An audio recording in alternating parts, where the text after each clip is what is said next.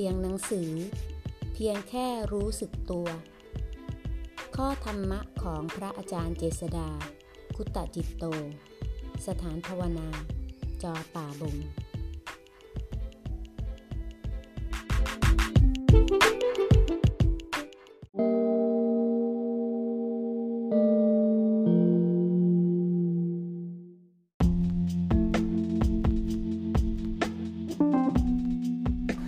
หน้า49ความเบื่อหน่ายที่เกิดขึ้นในบางครั้งในระหว่างแห่งการภาวนานั้นจะมีเพราะเหตุ2อย่างคือเบื่อหน่ายเพราะจิตเห็นแต่เพียงความเกิดดับของอารมณ์ทั้งหลายจนเกิดความรู้ว่าทั้งสุขทุกข์หรืออารมณ์อื่นๆไม่มีสิ่งใดน่าเอาน่าเป็นจิตจะหดตัวอยู่ที่ฐานคือรู้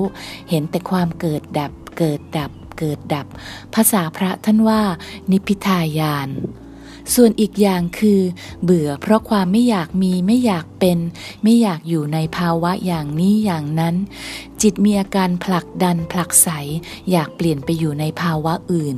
ภาษาพระท่านว่าวิภาวตัณหา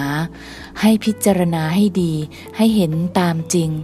เครื่องมือที่จะผ่านทั้งสองอย่างนี้ก็ใช้อันเดียวกันคือรู้ทุกสิ่งที่ปรากฏด้วยจิตที่ตั้งมั่นและเป็นกลาง